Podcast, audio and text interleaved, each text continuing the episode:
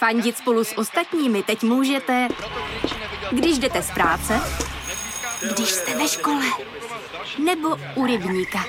Jsme tu, abyste mohli být mezi svými kdekoliv. Tak zůstaňte ve spojení díky datům na naší nejrychlejší mobilní síti v Česku. T-Mobile. Let's get Brexit done. A new virus is spreading in China. And we're going to the capital. Liberté, Спасибо égalité, всем. fraternité. Wir alle zusammen. China, no democracy. How dare you? We struggle for justice. Posloucháte Checkpoint, podcast o světovém dění. Já jsem Jolana Humpálová a provedu vás novou epizodou. Od pátku do neděle se v Rusku hlasovalo o podobě státní dumy, dolní komory Ruského federálního schromáždění. Spíše nepřekvapivě volby vyhrála se skoro 50% podporou strana Jednotné Rusko. Jejíž členem je i ruský prezident Vladimir Putin. Do nového checkpointu jsem si pozvala britského politologa a odborníka na současné Rusko Marka Galeotyho, spolupracovníka Ústavu mezinárodních vztahů. V rozhovoru spolu probíráme nejen manipulaci z výsledky voleb a důležitost takového hlasování, ale i řekněme stokholmský syndrom, který Rusové pociťují ve vztahu k prezidentu Putinovi. Dotkneme se i ruské zahraniční politiky, zejména vztahu s Běloruskem, tedy spíše s běloruským diktátorem Alexandrem Lukašenkem. A protože můj kolega ze zahraniční redakce Seznam zpráv Filip Harcer opět pracovně vycestoval, poslal nám z cest své postřehy. Tentokrát z Německa, kde se na Rujáně zúčastnil předvolebního mítinku koalice CDU-CSU. Němci totiž už v neděli budou hlasovat nejen o Bundestagu, ale hlavně o tom, kdo bude jejich příští kancléř. Tak příjemný poslech. Rusko má za sebou další hlasování o podobě státní dumy, z nichž jako vítěz vyšlo jednotné Rusko, strana Vladimira Putina. Přestože se výsledek voleb dal očekávat, v čem byly podle vás důležité? I'd say it was important for three reasons. First of all, it does give us a sense of, in effect, how much effort the Kremlin has to put in to generating the result that it needed and it wanted. Myslím, že byly důležité ze tří důvodů. Za prvé, ukázali nám, jak moc se Kreml musí snažit, aby vygeneroval volební výsledky, které chce nebo potřebuje. O víkendu se hlasovalo osobně i online. Pro Kreml je snadnější zmanipulovat online hlasování. Třeba v Moskvě kandidovalo několik vysoce postavených členů komunistické strany, kteří vyhráli na papíře. Při sčítání online hlasů ale najednou začali prohrávat a do vedení se dostalo jednotné Rusko. Takže i když nejde o volby, které by doopravdy reflektovaly nálady ve společnosti, máme díky nim ponětí o tom, do jaké míry do jejich legitimity zasahuje Kreml. Dalším důvodem je to, že tyto volby, byť nejsou svobodné ani spravedlivé, představují testovací půdu. Pořád do nich do nějaké míry mohou zasahovat aktivisté a opozice. Nebavíme se o Číně, takže pro lidi z nich vyroste příští generace ruských politiků. Volby jsou šance nabrat zkušenosti. A nakonec, Rusové nejsou blázni, vědí o tom, že Kreml a jeho takzvaní političtí technologové manipulují s výsledkem. Je to taková sebenaplňující předpověď. Čím více od Kremlu čekají, že bude podvádět, méně sympatí vůči vládě cítí, čímž se snižuje její legitimita. A o to těžší to pro Kreml bude speciálně v roce 2024 při prezidentských volbách vyplodit pro Vladimira Putina triumfální výhru, kterou požaduje po každé. Not just victory, but triumphant victory that Putin always demands. Podle kritiků Kremlu byly volby zmanipulované. Jednotné Rusko by takovou podporu podle nich za běžných okolností nezískalo. Mají proto nějaký, řekněme, hmatatelný důkaz? Víme, jak vypadá ta skutečná vůle lidu?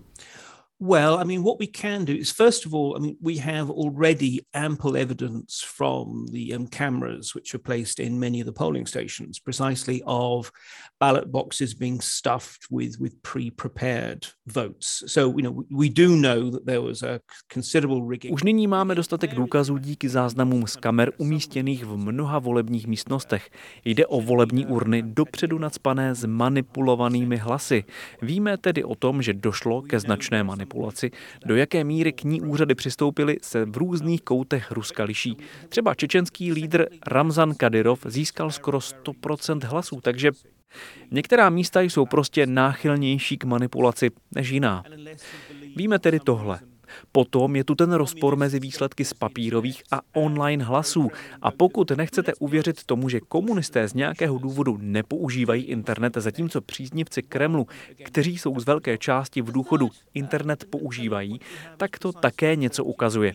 A za třetí, měli jsme k dispozici různé průzkumy, které nám nastínily, jakou mají strany mezi lidmi podporu.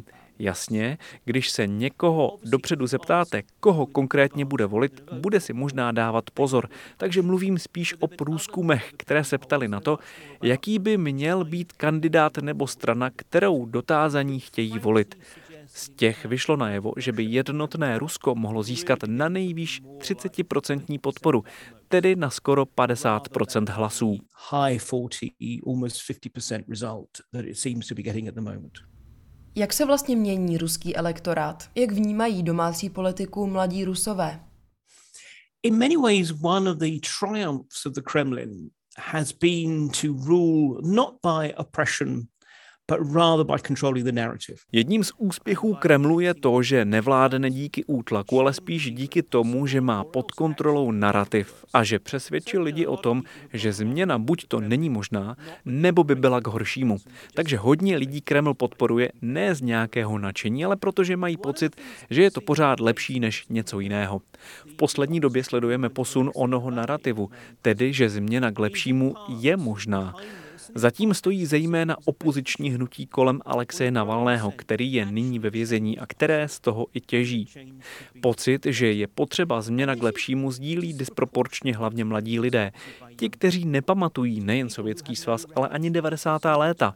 To bylo pro Rusko vážně těžké období a Putin svůj nárok na politickou legitimitu odůvodňuje tím, že zemi zachránil od anarchie, chudoby a trápení.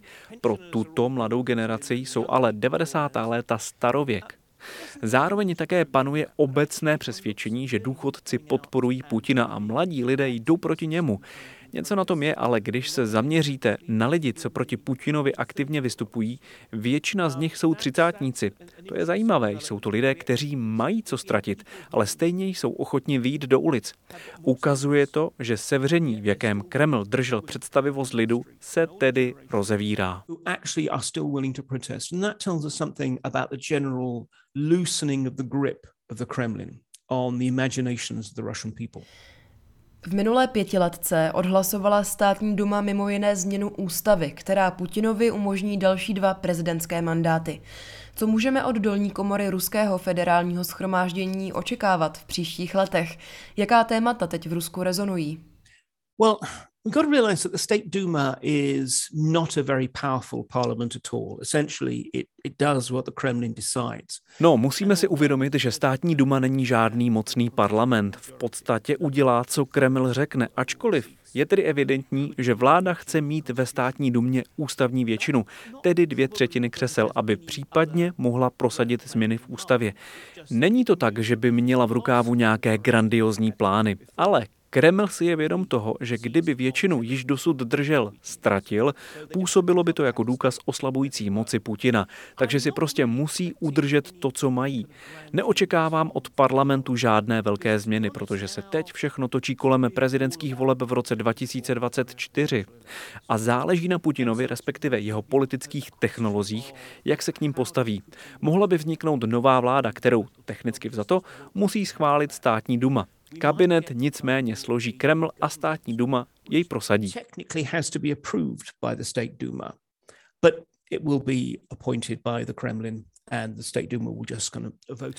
Kromě toho budeme sledovat přijímání opatření, které mají v zásadě mezi Rusy vyvolat pocit, že stát naplňuje společenskou smlouvu, kterou s nimi podepsal. Poslední dobou se hodně mluví o celé sérii velkých projektů a investic do stavby silnic a infrastruktury celkově, do zdravotní péče a dalších sektorů. Podle mě ne kvůli tomu, že by Kreml začali zajímat potřeby ruského lidu, ale proto, aby ukázal, že zemi posouvá dopředu. A získal si tak zpátky běžný lid lid, který od roku 2014 pociťuje úpadek životní úrovně. Zaznamenáváme tedy takové změny. Půjde o kroky vlády a státní duma bude mít za úkol umožnit kabinetu, aby si dělal, co chce. So I think that's that's really where we're going to see the change. It's all going to be about administration. It's going to be about the government. The state duma's job will really just be to allow the government to do what it wants.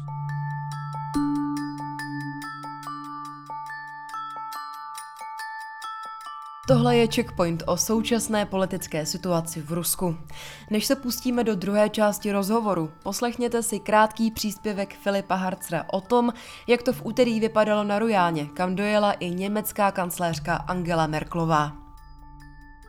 Náměstím ve Stralsundu, městě na severovýchodě Německa hned vedle známého ostrova Rujána, se v úterý večer nesly pokřiky a bučení odpůrců a popíračů covidové pandemie.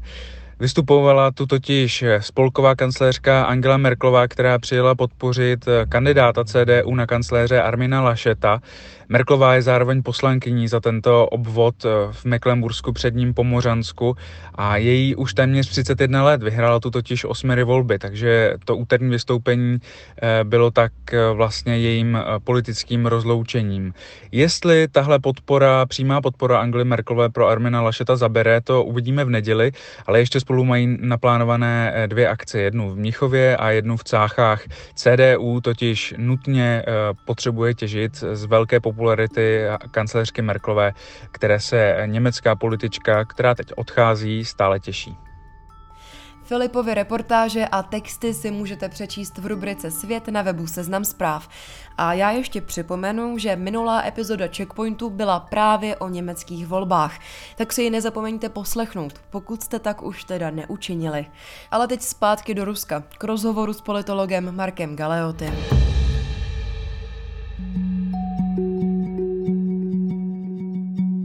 Seznam zprávy uvádí druhou řadu podcastové série České podsvětí s Adamem Miklicou a Josefem Klímou o tenké hranici zákona v novém miléniu. Z podsvětí je víc polosvět a zločin infiltruje stát a balancuje na hranici zákona. Ten zločin se proměnil. Už přestaly fungovat ty jejich staré metody, takový ty drsný jako zastrašování. Místo zabijáků začaly chodit právníci. Uslyšíte, jak Mrázkův ex-kolega Petr utíká do Švýcarska. Jak se naše zbraně málem pašovaly do Iránu. Švábův gang kosil bohaté podnikatele v zahraničí a jak někoho napadlo namíchat do alkoholu víc metanolu a skončilo to mrtvými a prohibicí. Poslouchejte na Seznam zprávách a ve všech podcastových aplikacích. Jednotné Rusko drží parlamentní většinu už 14 let a Vladimir Putin stojí v čele Ruska od roku 1999, což je 22 let. Kam se Rusko za takovou dobu posunulo? Well, in terms of how Russia has changed, I mean, we, we have to recognize the really quite dramatic strides that have been made. Um, obviously, you go to Moscow and you find this incredibly lively, modern, developed, and confident city. Co se týče toho, jak se Rusko proměnilo, musíme si uvědomit ty dramatické kroky, kterými země prošla. Z Moskvy je neskutečně živé, rozvinuté a moderní město. Do Ruska cestují často a kdykoliv můžu, jedu mimo Moskvu do jiných oblastí a tam vidím obrovské rozdíly mezi metropolemi, Moskvou a Petrohradem a menšími městy. Ale i tam je hmatatelný skutečný pokrok. Je tedy potřeba uznat, že se Rusko posunulo. K většině změn ale došlo během prvních dvou volebních období Vladimira Putina. Když se dostal k moci, Rusko zažívalo dekádu blahobytu. Západ byl zaneprázdněný svou válkou proti teroru. Ceny paliva šly nahoru, takže Rusko mělo peníze na to, aby Putin vybudoval svou armádu na spronevěru. Ale byly také peníze na to, aby si běžní Rusové mohli užívat standardu, na který dosud nikdy nedosáhli. Pak ale přišla stagnace, tedy kromě krátkého období euforie po anexi Krymu v roce 2014. Obecně ale v posledním desetiletí Putin ztratil svůj směr i zájem vládnout. V nějakém ohledu se země pořád posouvá, stále ji vedou chytří úředníci, stále mají k dispozici nějaké zdroje, ale panuje tam pocit, že země ztratila svůj směr. There is that sense that, that, that it, it has lost its way. And even if we look at Putin himself, co pro Rusy Putin po těch 22 letech reprezentuje? The interesting thing is that he still has approval ratings in the 60 something percent kind of range, which, let's be honest, a, a Western politician particularly a Western politician who'd been in power for a long period, you know, would, would, would, would kill Zajímavé je, že se jeho výsledky na žebříčku popularity stále pohybují kolem nějakých 60 něco procent. A buďme k sobě upřímní, západní politici, zejména ti, co jsou u vlády už delší dobu, by za takové výsledky zabíjeli. Ale samozřejmě to není řádné hodnocení, protože v Rusku neexistuje žádná skutečná opozice. Není tedy s kým srovnávat. Co je ale potom také zajímavé, když se lidí zeptáte, jestli Putinovi důvěřují, výsledky se pohybují kolem 30%. Jinými slovy, půlka těch, co Putina podporují, mu nedůvěřuje. Dalo by se z toho možná usoudit, že Rusové mají rádi za prezidenta podvodníka. Ale spíš jde o to, že popularitu má Putin jakožto ruská ikona. Je v čele státu už velmi dlouho a pro mnoho lidí představuje stabilní kámen, který se nikam nehýbe, když premiéři a všichni ostatní přicházejí a zase odcházejí.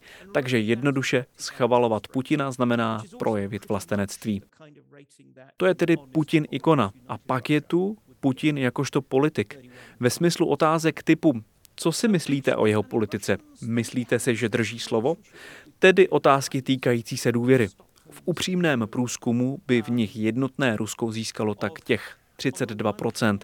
Rusové mají tedy k Putinovi zajímavý vztah. Je to takový stokholmský syndrom. Na jednu stranu je Putin prakticky stělesněním Ruska a na druhou lidé s ním nejsou nutně spokojeni. Jsou si dobře vědomi míry korupce, která v Rusku je. Před pár lety jsem mluvil s jedním Rusem, který mi řekl, že se těší na dobu, kdy budou moci postavit Putinovi sochy na všech náměstích a kdy už nebude vládnout Rusku but that he's not running the country anymore. Rusko je nejrozlehlejší stát světa. Jak se liší politické smýšlení v jeho jednotlivých částech? Kde má Vladimir Putin největší podporu?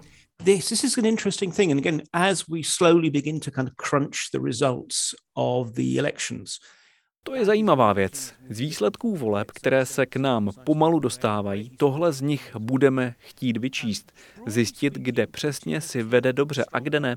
Vezmu-li to ze široka, Putin má tendenci vést si lépe v předkavkazku, což je také oblast, kde ve velkém dochází k manipulaci z výsledky. A také v dělnických průmyslových městech. Ne těch nejchudších, ale ani nejbohatších. Ale situace se proměňuje, což jsme viděli už loni na ruském dálném východě. Jednoho místního guvernéra Sergeje Furgala, člena liberálně demokratické strany, nechala Moskva odstranit z funkce a následovaly masivní protesty. To ukázalo, že v některých oblastech, kde si Putin vždy vedl celkem dobře, se situace mění. Víc než na čemkoliv, ale zpravidla záleží na lokálních okolnostech. V poslední době totiž lidi čím dál více zajímá, co se děje v jejich městech nebo regionu. A ne nutně v Moskvě, která je daleko a která, zdá se, jim nenabízí žádnou naději. Moskva je prostě vzdálená síla, která se občas přiblíží a vyžaduje zaplacení daní, ale nenabízí jim nic pozitivního. Because Moscow doesn't seem to be offering them any hope. Moscow is just simply a, a distant force that sometimes comes and demands taxes from them, but doesn't really offer them anything positive. V poslední době Rusko utužuje své vztahy s Běloruskem. Před pár dny skončilo společné vojenské cvičení Západ 2021. Putin s Alexandrem Lukašenkem se taky dohodli na vícebodové integraci zemí. Co z takové úzké spolupráce státy mají? Well, when we talk about Belarus, we're really talking about um, its dictator Alexander Lukashenko rather than the country as a whole. And I mean, this this is the, the crucial thing. You have a, a, really strange relationship here. I mean, Russia and Belarus have a you know, long-term connection. They have this notional union state that doesn't really mean all that much, just a bit of cooperation on military affairs and trade and so forth. Bavíme-li se o Bělorusku, ve skutečnosti mluvíme o jeho diktátorovi Aleksandru Lukašenkovi, ne o celé zemi, což je zásadní. Jde o podivný vztah. Mezi Ruskem a Běloruskem panuje dlouhodobá spolupráce v rámci pomyslného svazového státu Ruska a Běloruska, což znamená o mnoho víc než vojenskou nebo obchodní spolupráci. Lukašenko si vždy své území úzkostlivě hlídal. Před rokem ale začal jeho režim ohrožovat masivní protesty a Kreml řeší dilema. Na jednu stranu Putin Lukašenka nemá rád a nevěří mu. Běloruský lídr je takový manipulativní šibal, který by poštval Rusko proti proti západu, jen aby si uchoval nezávislost. Zároveň se ovšem Kreml obával toho, jak by se na Rusku odrazila situace, kdyby nechal Bělorusy v ulicích svrhnout neoblíbený autoritářský režim. V mnohém jsou si totiž Bělorusové a Rusové blížší než třeba Rusové a Ukrajinci. No a za druhé, v Kremlu panuje bizarní, paranoidní představa, že se tyto velké protesty nedějí kvůli tomu, že lidé mají dost skorumpované, neschopné autoritářské vlády, ale kvůli tomu, že jde o spiknutí zosnované CIA nebo MI6 na západě. Rusko tedy přišlo na to, že byť s neochotou musí podpořit Lukašenka. Prostě proto, že nechtějí, aby se Běloruska chopil pro evropský NATO otevřený kabinet. Mezi Ruskem a Běloruskem tak neustále dochází ke smlouvání. Moskva se snaží získat alespoň nějakou kontrolu nad Minskem za to, že v tuto chvíli prakticky financuje běloruskou vládu a poskytuje jí i vojenskou pomoc. Moskva také drží Lukašenka u moci, ale zajímavé je, že on si i nadále udržuje nezávislost, a to i v otázce uznání ruské anexe Krymu. Když se ho na ní ptali, odpověděl, že ji neuzná, dokud tam nezačnou podnikat všichni ruští oligarchové. Je to tedy takový vztah takzvaných frenemís, nepřátel, kteří se drží jeden druhého blízko. Rusové se s Lukašenkem zasekli a ten je využívá, aby zůstal u moci. Uvidíme, jak dlouho jim to vydrží. Um, and the Russians are stuck with Lukashenko and Lukashenko is using the Russians to stay in power. We'll have to see how long it lasts. Vyloučené není ani spojení Ruska a Běloruska v mnohem užší svazový stát. Lukašenkovi se přitom do takové blízké spolupráce s Putinem nechtělo. Proč najednou otočil? the truth of the matter is that it's I'll, I'll believe it when it actually happens. Lukashenko is, is happy to promise things that don't necessarily happen. Víte, já tomu uvěřím, až se to doopravdy stane. Lukašenko rád slibuje věci, které často nesplní.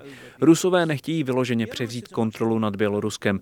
To je mnohem chudší než Rusko. Průměrná mzda v Bělorusku se pohybuje o hodně níž než ruská průměrná mzda. A také by nešlo o populární krok mezi ruskou veřejností. Není to Krym, nemá to ve společnosti takovou podporu. Naopak by si řekli, no super, další země, kterou musíme platit z našich daní. Rusko se chce ujistit, že mezi ním a Běloruskem dochází k vojenské spolupráci, protože je pro ně jedním ze základů jeho vzdušné obrany. A pokud musí běloruské vládě platit, potom chce mít i nějaký vliv na běloruskou politiku. Dále také stojí o ekonomickou integraci, z níž by Rusko profitovalo. Třeba, že se ruské zboží bude prodávat v Bělorusku a běloruská produkce zase v Rusku. Je to všechno velmi konkrétní. Lukašenko je ale schopný o tom mluvit jako o nějakém velkolepém propojování dvou zemí. Ale to není ten případ. Nebude ochotný vzdát se moci a Rusové chtějí snížit částku, kterou udržují tohoto diktátora u kormidla na minimum. And Lukashenko is happy to talk this up as some kind of grand merging of the two countries. It's not. He's not going to be willing to relinquish power. And the Russians want to minimize the amount of money that they have to keep pouring into keeping this dictatorship afloat. Dobře, tohle byly vztahy Ruska a Běloruska. Zeptám se teď ale ze široka. Kam Putin směřuje se svou zahraniční politikou? The honest answer is, I think, as with so many other aspects of Russian policy, Stejně jako u jiných aspektů týkajících se ruské politiky, upřímná odpověď by byla žádným novým směrem. V Kremlu sledujeme opravdu překvapující nedostatek jakýchkoliv nových nápadů, což je něco, kvůli čemu začíná být spousta Rusů velmi netrpělivá. Putinovi je 68 a je čím dál izolovanější od své vlastní země. A to byl už před covidem. Cestoval po Rusku čím dál méně. Méně cestoval i do zemí, které nejsou ruským spojencem. Čím dál víc se naopak spoléhá na své tajné služby a velmi, velmi úzký kruh blízkých, což jsou lidé jeho věku s podobnými zkušenostmi i názory. Je to banda jesmenů, kteří jen posílili Putinovi předsudky. Pokud jde konkrétně o zahraniční politiku, myslím, že zcela přijal představu, že Rusko čelí této koordinované a spiklanecké hrozbě ze západu, že existuje nějaký velký plán, jakým přinejmenším marginalizovat Rusko. Nebo že je naopak jeho cílem změnit v Rusku režim nebo zemi rozcupovat na kusy, aby Západ mohl získat ty zdroje, co mají na Sibiři a další věci. A proto má Putin pocit, že vede politickou válku se Západem, což je důvodem pro podvracení, destabilizaci, hackerskou činnost a šíření dezinformací. Je si dobře vědom toho, že Západ, který je jednotný, je mnohem silnější než Rusko. Snaží se nás tedy rozdělit, rozptýlit a demoralizovat a bohužel si nemyslím, že se něco změní, pokud bude Putin v Kremlu. Kdybychom bojovali zpátky, pak Rusko změní svou taktiku. Nebude třeba tak drzé, čehož jsme byli svědky třeba u kauzy Verbětice. Česko se odhodlalo k robustní reakci vůči Rusku a očividně to vedlo k přehodnocení toho, jak daleko mohou v Česku zajít. Takže taktiky se budou stále měnit. Proměňovat se budou i nástroje a i země, na něž se bude Rusko Rusko zaměřovat nejvíce. Ale z obecného hlediska, bohužel, rád bych řekl něco jiného. Dokud bude Putin ovládat Kreml z hlediska zahraniční politiky, nedojde k žádné zásadní změně. Broadly speaking, I think, unfortunately, and I, I wish I could say otherwise, but I, I think really, so long as Putin is in the Kremlin, foreign policy wise, there isn't going to be any substantive change. To byl odborník na současné Rusko Mark Galeoty.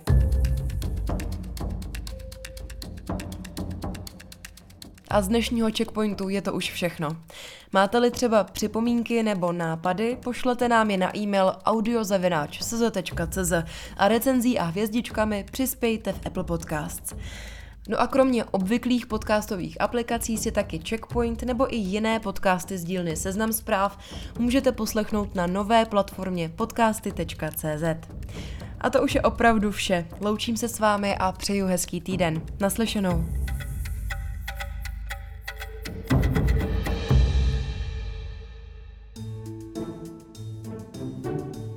Zprávy z Česka i zahraničí, z biznesu i ze sportu. Přihlaste se k odběru našich newsletterů a vaše e-mailová schránka bude vždy plná zajímavého čtení. Každý večer od pondělí do pátku posíláme tečku. Chytrý souhrn toho nejdůležitějšího z aktuálního dění a výběr článků seznam zpráv. Žijete fotbalem? Čtěte newsletter Notičky Luďka Mádla, fotbalového experta seznam zpráv o zákulisí českého fotbalu a sportu. Kdo šel nahoru a kdo dolů? V pátek posíláme Cash Only, kde Martin Jašminský a Zuzana Kubátová komentují pohyby na české biznesové scéně. Přihlaste se k odběru newsletterů na seznam zprávy CZ lomeno newslettery.